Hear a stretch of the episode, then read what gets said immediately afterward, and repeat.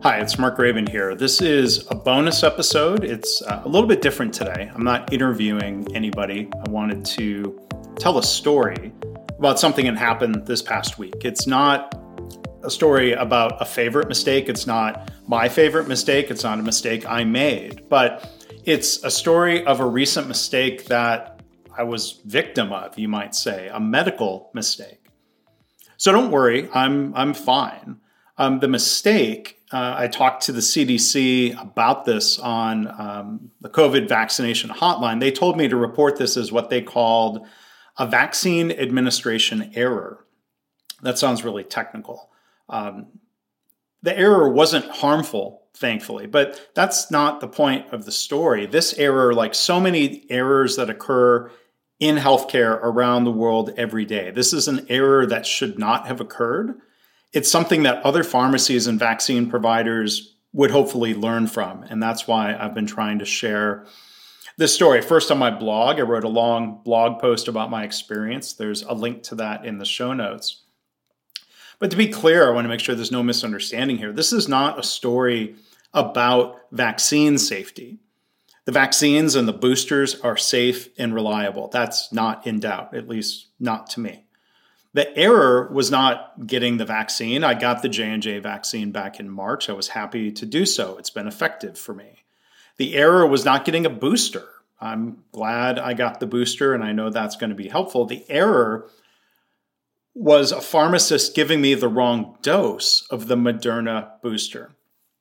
So, what happened? Um, I'm going to tell that story here today. So, to, to give a little bit of context, Again, I chose to get the Moderna booster on top of my original J&J vaccination because there's data that shows that combination, and, and, we're now allowed to mix and match vaccines, that this combination of Moderna on top of J&J gives the strongest antibody levels. Um, I talked to uh, a doctor I trust, and, and he said that, yeah, that seemed like a good idea. So I scheduled this through the CVS pharmacy and their app was able to go to uh, a local store for that. But you know, I first started writing the blog post about my experience there. I really thought the story and the focus was just about what you might describe as a, a disorganized waiting process.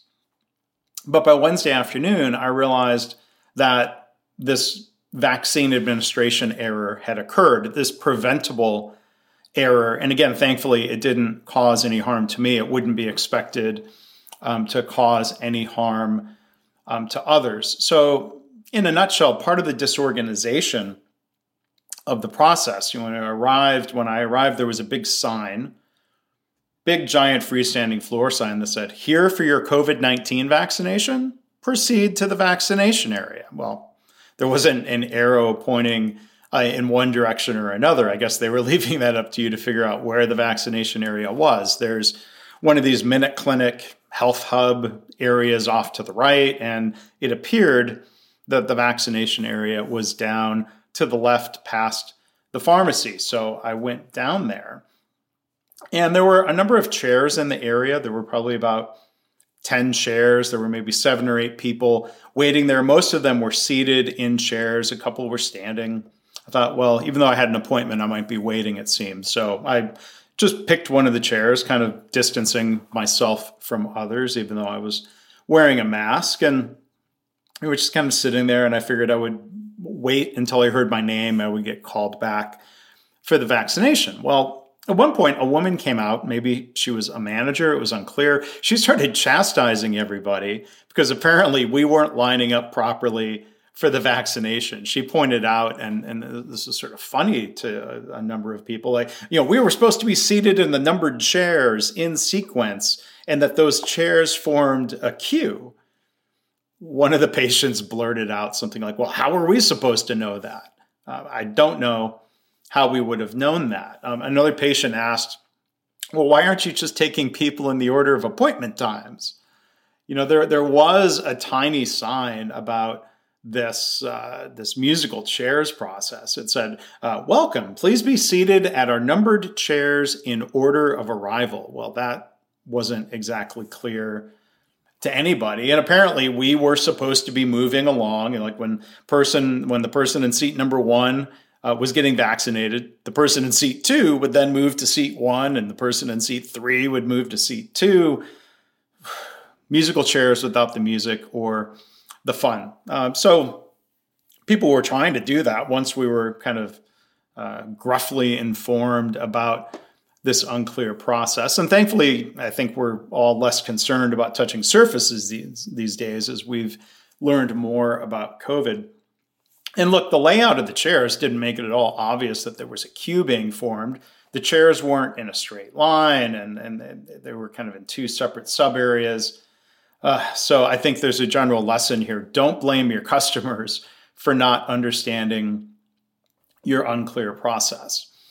So let's get to the vaccination itself. You know, a pharmacist came over to me. I was sitting in the magical chair number one.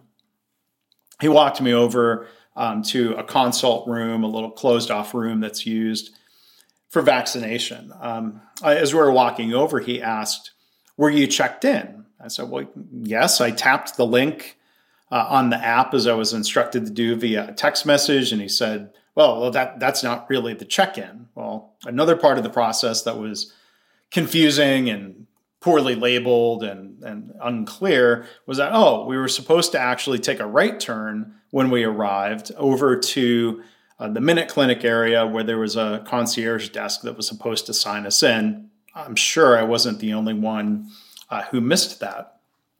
So he tapped around on a mobile device. He got me signed in and checked in.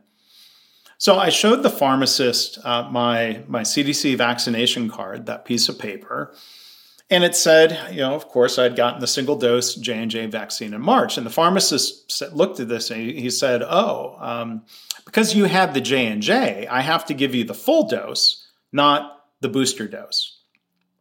Now, I didn't even think to question this as a patient because he's supposed to be the expert or he's supposed to be trained and educated sufficiently by his employer. So, a lack of training, a lack of knowledge, I would describe those as systemic problems. I'm not blaming this individual pharmacist here.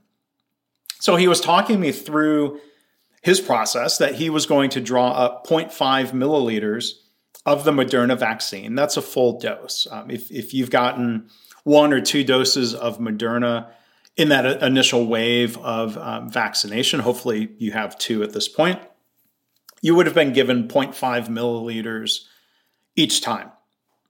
The booster dose is supposed to be 0.5, uh, 0.25 milliliters.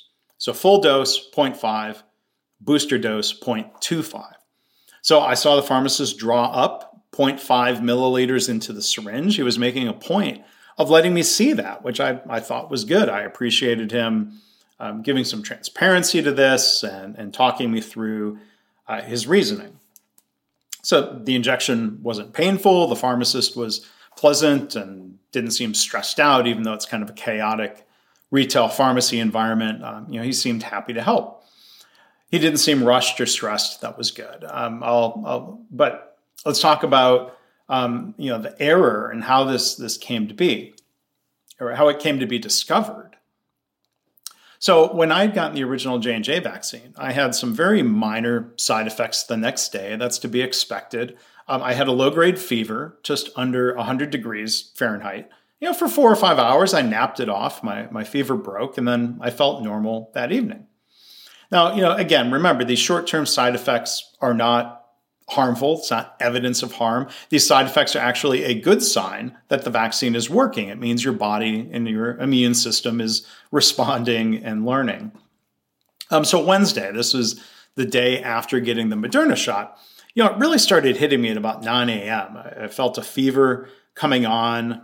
I blocked off most of the day to not have meetings scheduled. That's a luxury I have with working from home and, and having flexible hours and, and different things that I do, um, I took my temperature. My last meeting was ending at 9 a.m. and uh, I had a 99.5. So I thought, okay, fine. This is normal. This is working. I went back to bed uh, uh, expecting to just maybe watch some TV and nap it off. But by about 3 p.m., you know, I thought the fever was breaking because I felt warmer. Well, it turns out my fever was going up to about 102. And, you know, it got me wondering. My, my, my gut said, maybe the pharmacist wasn't correct about the dose. I mean, I've been around healthcare long enough. I've been working um, 16 years in healthcare process improvement and quality improvement. I, I know that medication errors are a big problem in hospitals, clinics, in pharmacy settings. Um, the day before, I had written a different blog post uh, about the various vaccine process errors that had been occurring around the world. People getting the wrong vaccine, the wrong dose, undiluted doses, extra doses.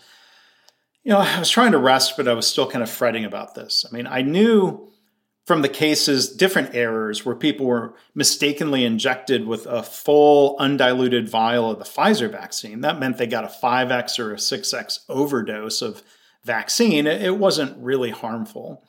So I thought if I had incorrectly gotten twice the booster dose, I knew I wasn't in danger.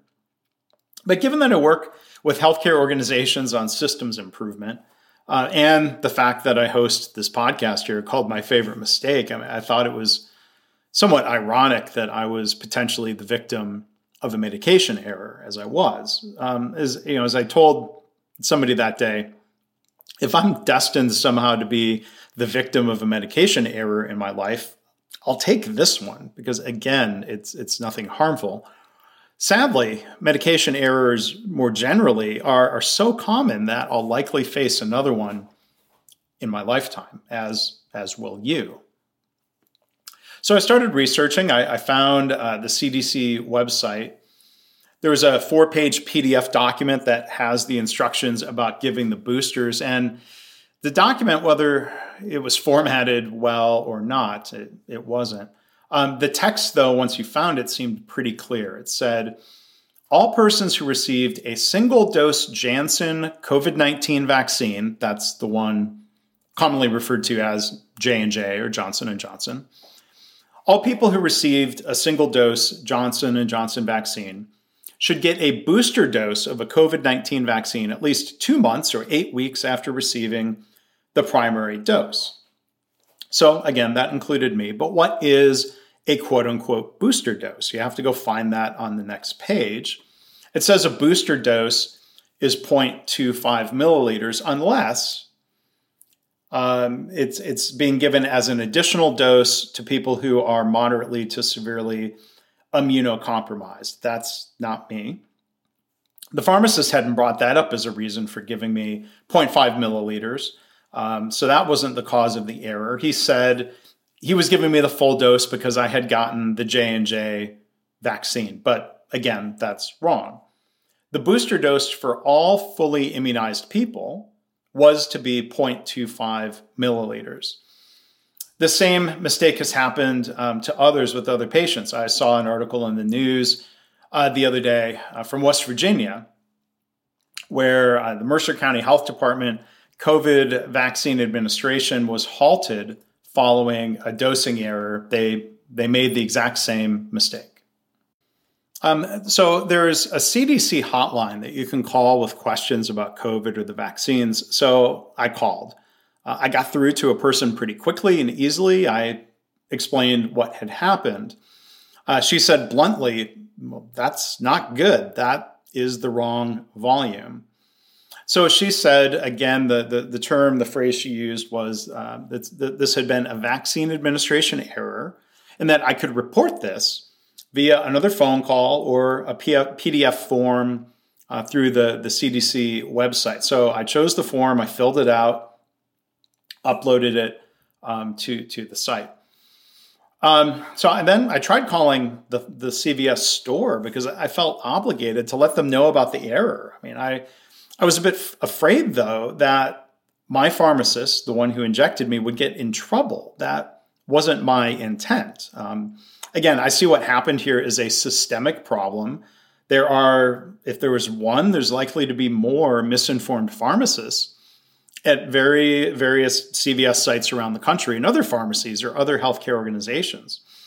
It was impossible to reach a human there at their store. Um, there were some mistakes, it seemed, in the configuration of their voice response system. I would either get disconnected when it started ringing through to a person, or it would strangely kick me over into a voicemail system. It would read an error message. asking me to enter my mailbox number. That that wasn't what it that wasn't right. So I did have the energy, you know, my fever was starting to come down a little bit. I had the energy to call CVS corporate customer service. Um, you know, I, I thought even if I had been able to reach somebody at the store, they probably don't have a culture. I mean, this would be ideal, but at the risk of sounding cynical, they probably don't have a culture of freely reporting errors and problems upward through their leadership chain. I wanted CVS corporate to know this error had occurred and that they should make sure it wasn't happening in any, any other stores. So I reached a real person. She listened to the story. She understood what the problem was. She took down a bunch of notes. But the only resolution, she said, well, I, would be contacted by somebody within 24 business hours. So doing the math, I'm like, well, that could mean Monday. I'm recording this on Saturday. I haven't heard from anybody at CVS corporate. So, uh, one other thing I just want to emphasize here again this error is not something that's going to be harmful. I talked to a few friends who are doctors, and they pointed out a few facts that were reassuring. Because even though I wasn't really worried, I was more annoyed than anything. Uh, one doctor told me this error might ironically work out to my benefit, um, having you know better protection because I got a bigger dose. Another doctor told me that the Moderna booster trials were done with the full dose of 0.5 milliliters. Um, so the safety and efficacy of the booster was proven based on that full dose, the dose I erroneously received.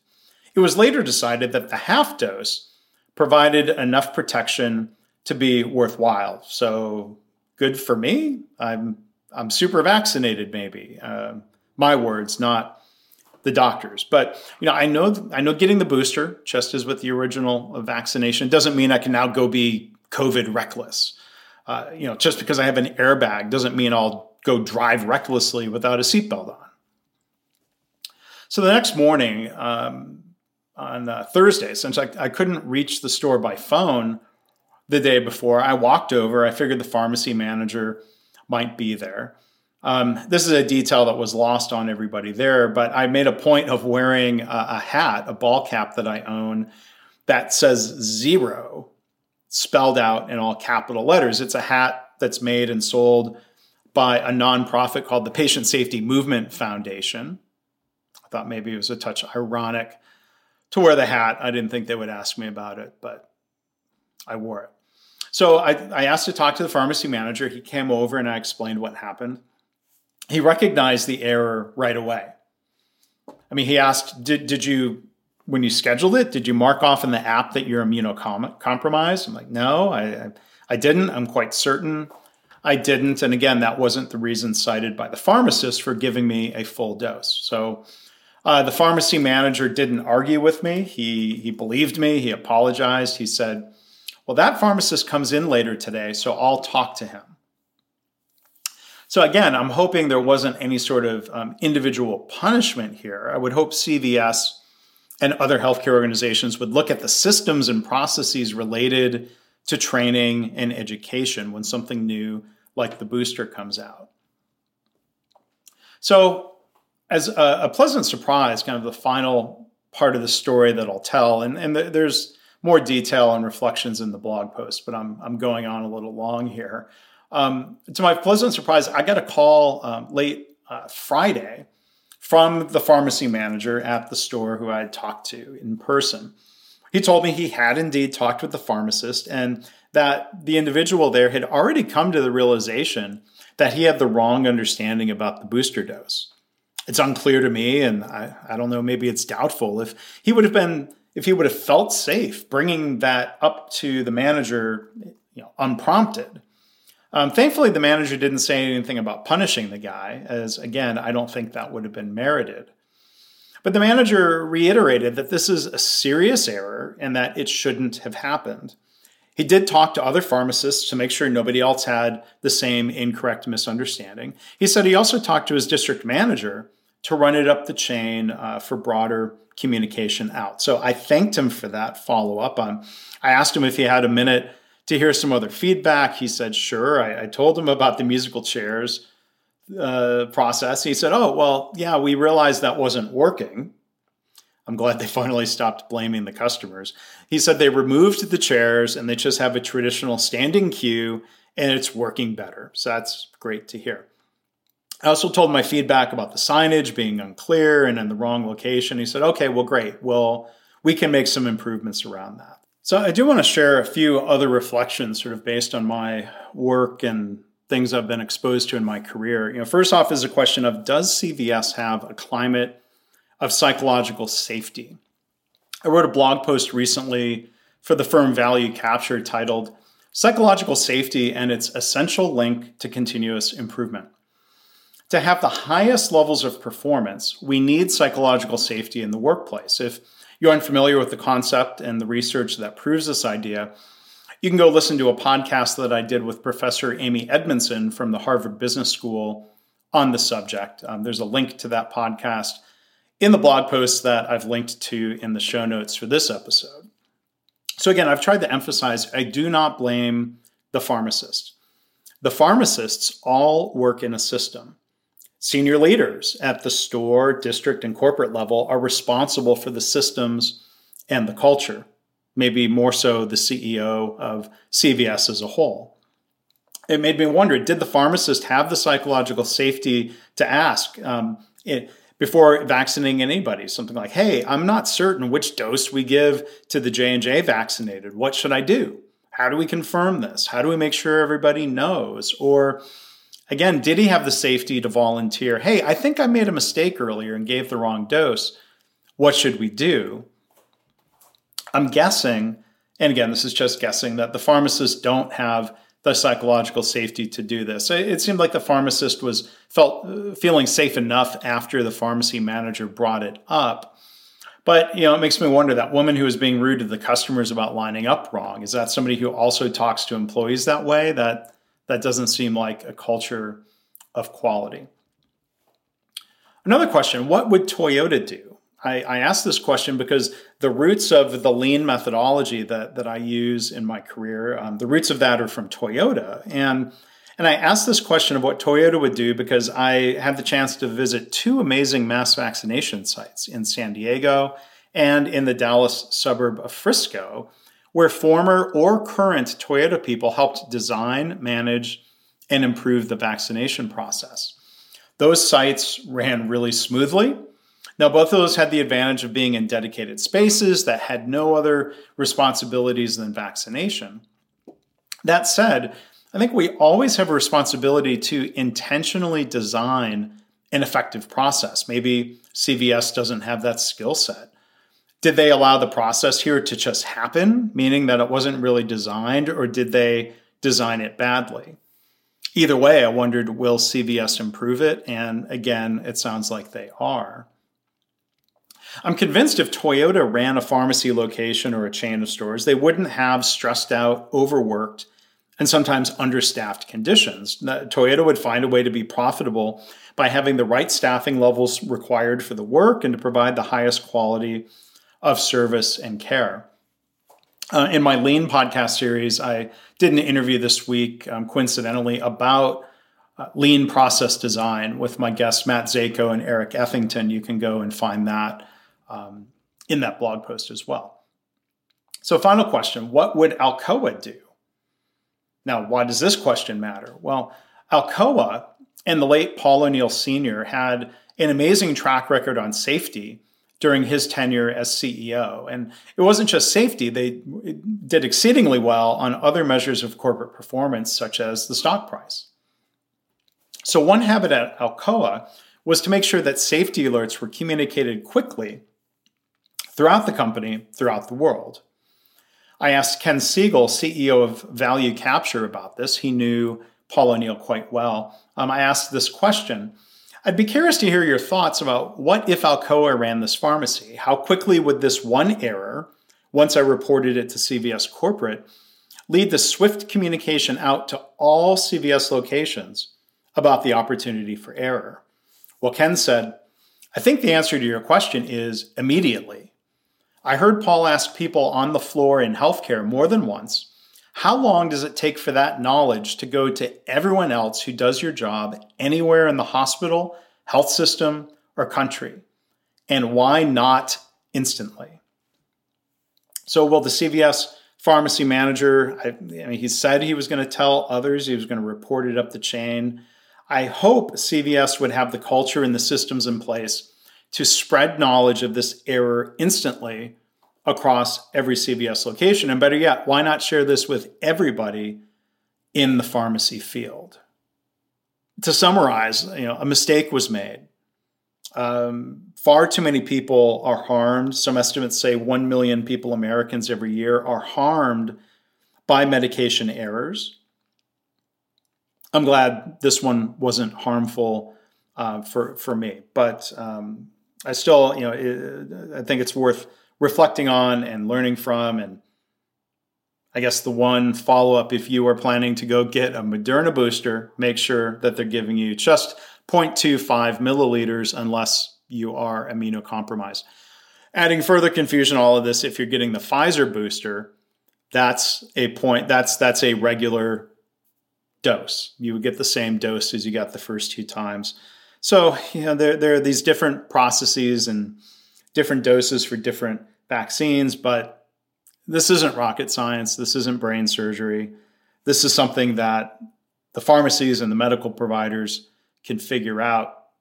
Ideally, they would have figured this out without making mistakes, but if mistakes are going to be made, as always, as we talk about here on the podcast, let's learn from them. Let's avoid repeating them across the country and around the world. So, thanks for listening to today's uh, bonus episode of my favorite mistake. Uh, we've got more episodes coming up the next couple of weeks. We'll be taking a week off for Thanksgiving. And again, more to come in December. Take care. As always, I want to thank you for listening. I hope this podcast inspires you to reflect on your own mistakes, how you can learn from them or turn them into a positive. I've had listeners tell me they started being more open and honest about mistakes in their work. And they're trying to create a workplace culture where it's safe to speak up about problems, because that leads to more improvement and better business results. If you have feedback or a story to share, you can email me, myfavoritemistakepodcast at gmail.com. And again, our website is myfavoritemistakepodcast.com.